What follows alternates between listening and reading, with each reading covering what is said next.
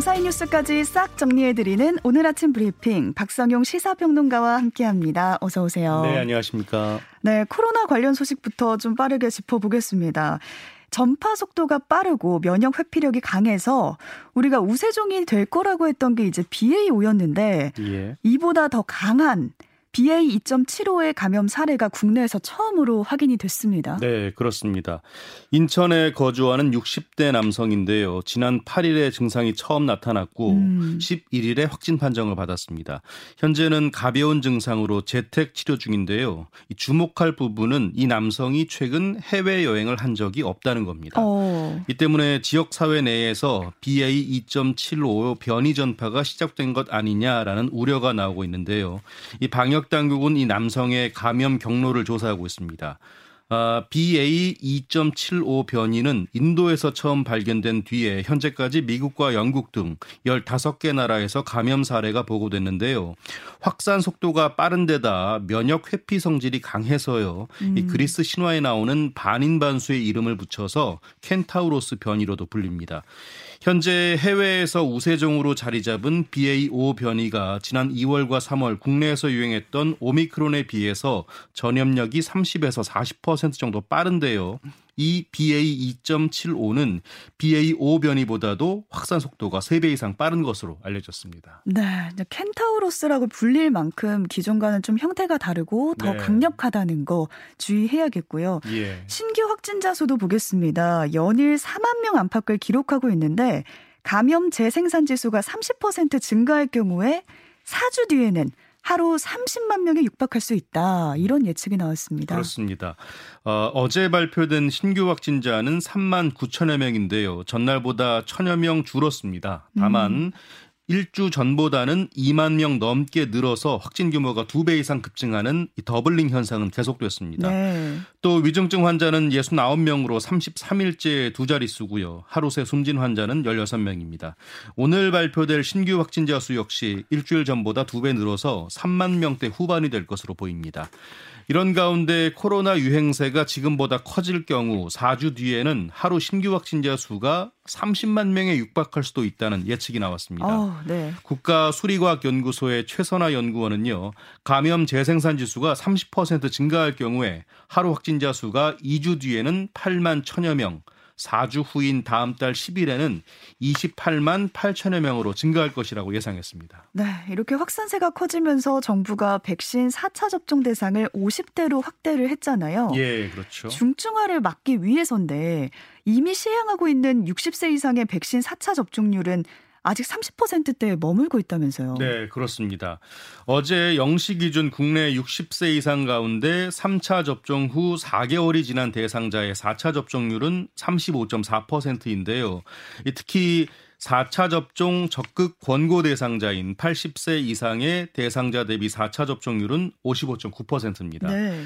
현재 코로나 백신 4차 접종은 60세 이상을 대상으로 실시하되 이 80세 이상 연령층에게는 적극적으로 권고하고 있는데요. 정부는 코로나 재유행이 사실상 시작됐다고 보고 오는 18일 그러니까 다음 주 월요일부터 50대와 18세 이상 기저질환자 등에게 4차 접종을 권고 하기로 했는데요. 50대가 기저질환율이 높아지는 연령대인 만큼 고위험군에 추가하고 확진될 경우에 중증이나 사망으로 이어지지 않도록 하기 위해서입니다.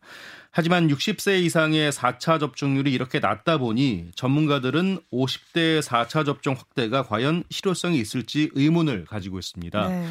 백신 부작용에 대한 국민적 우려를 개선하지 않을 경우에 이 50대 4차 접종률도 저조할 것으로 예상이 되고 있는데요.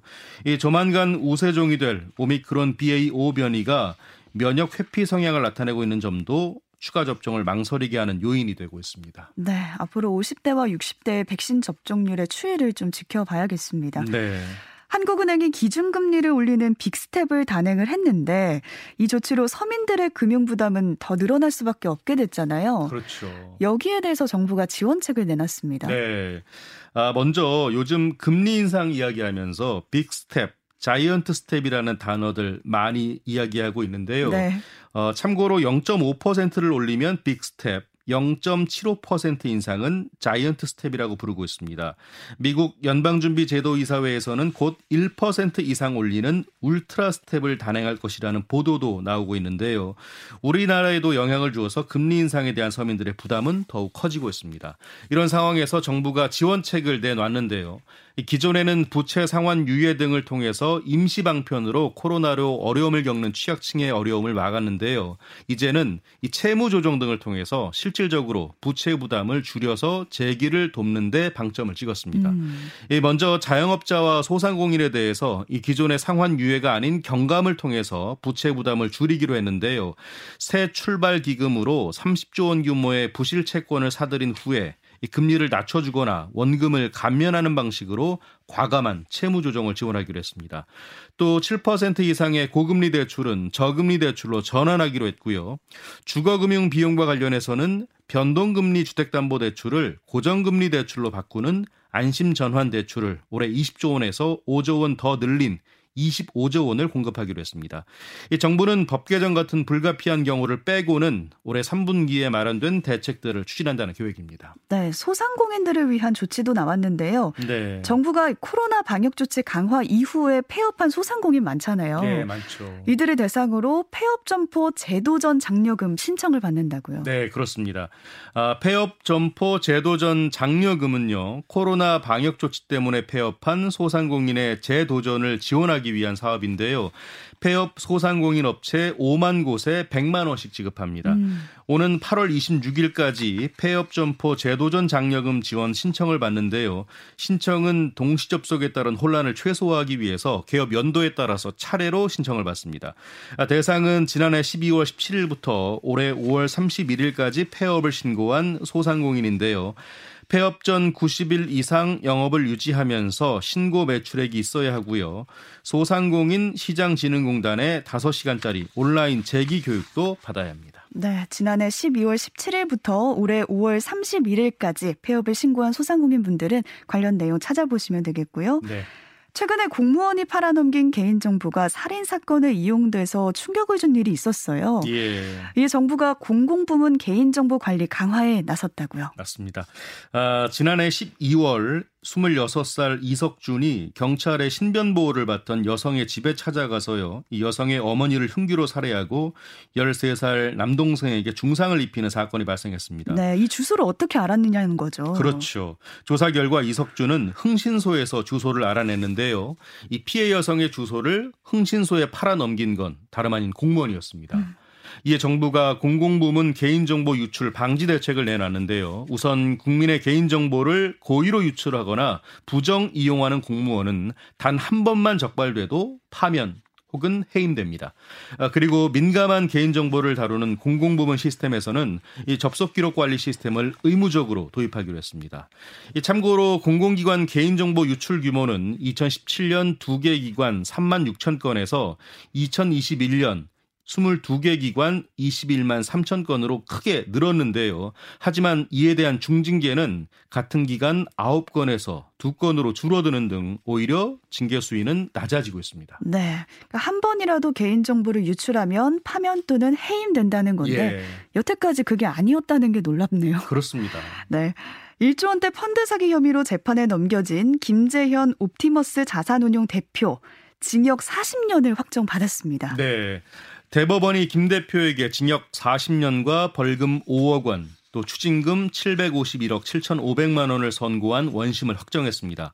그리고 김 대표와 함께 기소된 옵티머스 2대 주주 이동열 씨에게는요. 징역 20년과 벌금 5억 원, 또 이사 윤석훈 씨는 징역 15년과 벌금 3억 원을 확정했습니다. 앞서 이들은 지난 2018년 4월부터 지난해 6월까지 공공기관 발주 관급공사 확정 매출 채권에 80에서 95% 투자하겠다고 속인 뒤에 약 3,200명으로부터 1조 3천억 원 이상을 받아낸 혐의로 재판에 음. 넘겨졌습니다.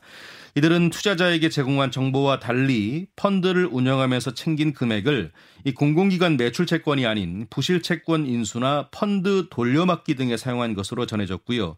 이에 따른 미회복 피해 금액은 무려 5천억 원이 넘는 것으로 조사됐습니다. 네. 골프장에서 캐디를 앞에 둔 채로 골프 공을 쳐서 캐디 얼굴에 맞힌 이 50대 남성이 있는데요. 굉장히 네. 위험한 행동인데 그렇죠. 법원이 금고형의 집행유예를 선고했습니다. 네. A 씨는 지난해 2월 경남의 한 골프장에서요 경기를 보조하던 캐디를 약 10m 앞에 두고 음. 이 골프채를 휘둘러 공으로 안면을 맞춘 혐의로 기소가 되었습니다. 공에 맞은 거군요. 그렇습니다. 당시 A 씨는 8번 홀에서 친 샷이요 해저드 에 빠져서 이 캐디가 공을 주우러 간 사이에 골프채를 휘두른 것으로 파악이 됐는데요. A 씨가 친 공에 얼굴을 맞은 캐디는 정신을 잃고 구급차에 실려 병원으로 이송, 이송됐는데 코뼈가 부러지는 등 얼굴에 큰 상처를 입었습니다. 음. 하지만 A 씨 일행은 이 사고가 일어난 뒤에도 캐디, 요체, 캐디 교체를 요구하면서 18호를 모두 다 돈 뒤에야 귀가한 것으로 알려졌는데요. 이 법원은 A 씨에 대해서 금고 6개월에 집행유예 2년을 선고했습니다. 네. 가상 지갑에 들어온 출처 불명의 가상 자산을 사용해도 배임이나 횡령죄를 물을 수 없다. 이런 판결이 나왔네요. 네. A 씨는 지난 2019년 8월에 알 수 없는 이유로 자신의 가상화폐 전자지갑에 들어온 비트코인을요, 이 다른 비트코인을 구매하는 데 사용해서 재판에 넘겨졌습니다. 1심 재판부는 A씨가 착오로 이체된 해당 비트코인을 원래 주인에게 그대로 돌려주기 위해서 그대로 보관해야 할 의무가 있다고 보았고요. 배임 혐의를 유죄로 인정했습니다. 그러면서도 A씨와 비트코인 원래 주인 사이의 신임 관계가 다소 약하고 피해 변제 기회를 줘야 한다며 법정 구속은 하지 않았습니다. 하지만 항소심 재판부는요, A씨가 배임죄가 규정한 타인의 사물을 처리하는 자에 해당하지 않는다고 봤는데요. 참고로 여기서 배임죄는 다른 사람의 사물을 처리하는 사람이 그 임무에 위배한, 위배되는 행위를 함으로써 재산상 이익을 얻는 경우 성립됩니다. 음. 아, 그리고 항소심 재판부는 비트코인을 횡령죄가 규정하는 재물로 볼 수 없다면서 검찰이 함께 기소한 횡령 혐의도 무죄로 판단했습니다. 네, 아직까지 비트코인을 재물로 볼 수 없다라고 규정을 하고 있네요. 네, 그렇습니다. 네. 인천에서 야생화한 유기견이 이 들깨로 변하잖아요. 들깨가 예. 되는 건데 이 들깨의 공격으로 가축이나 농작물 피해가 속출하고 있다고요. 네, 인천시에 따르면요. 지난 6개월간 인천 지역에서 포획된 들깨는 모두 129마리입니다. 네, 많네요. 예, 많죠. 이들 들깨는 대부분 가축이나 농작물에 피해를 주고요. 또 무리 지어 다니면서 불안감을 조성하다가 관할 구청이나 민간업체에 붙잡혔습니다. 이 실제로 지난 4일 인천시 남동구 수산동에서는요. 키우던 닭 20여 마리가 들깨에게 물려서 피해를 봤다는 민원 이 접수돼 남동구가 조사에 나섰습니다. 또 그제 오전 5시쯤 인천시 강화군 한 농가에서도 들깨로 추정되는 동물이 이 농막 내 닭장에 침입해서 닭 20여 마리를 물어 죽였다는 민원이 접수되기도 했습니다. 음. 이에 인천시는 지난해에 이어 올해도요 관련 예산 6천만 원을 투입해서 들깨 포획에 따른 포상금을 민간업체에 지원한다는 계획입니다. 네. 또 오늘부터 서울의 카페나 식당에서 음료나 음식을 주문하지 않아도 개인 컵을 가지고 있으면 무료로 식수를 얻을 수 있다는 거죠. 네, 그렇습니다. 오늘부터 서울시가 야외 노동자의 온열 질환을 예방하고 일회용품 사용을 억제하기 위한 식수 무료 제공 캠페인을 진행하는데요. 네. 이름하여 오아시스 서울 프로젝트입니다. 재밌네요. 예, 그렇죠.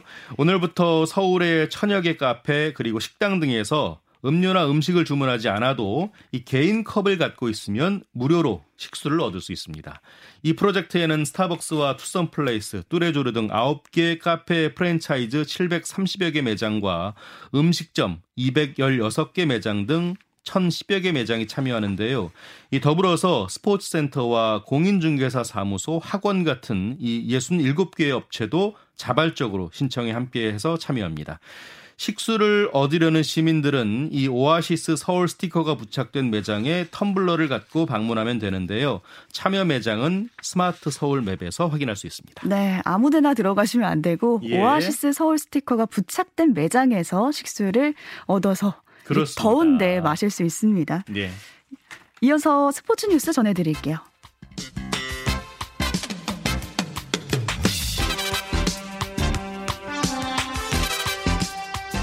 네, 한국 사격 대표팀이 국제 사격 연맹 창원 월드컵에서 연일 메달 사냥에 성공했습니다. 네, 그렇습니다. 어제 창원 국제 사격장에서 열린 여자 10m 공기소총 단체전에서요. 금지현, 이은서, 권다영 선수가 인도팀을 16대 10으로 꺾고 우승했습니다. 이 전날 여자 사격 트랩 대표팀이 단체전에서 첫 금메달을 신고했는데요. 이번 대회 두 번째 금메달 수확입니다.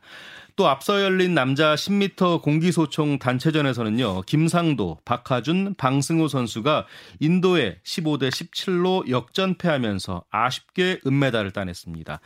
이번 대회에는 47개 나라 선수 460여 명이 참가해서 소총과 권총, 산탄총 등 이 올림픽 종목과 단체전에서 실력을 겨루고 있는데요. 21일까지 진행이 됩니다. 네, 우리 대표팀 메달 따기까지 고생이 많았을 텐데 실력 발휘를 제대로 했네요. 네, 그렇습니다. 네, 21일까지 지켜봐야겠습니다.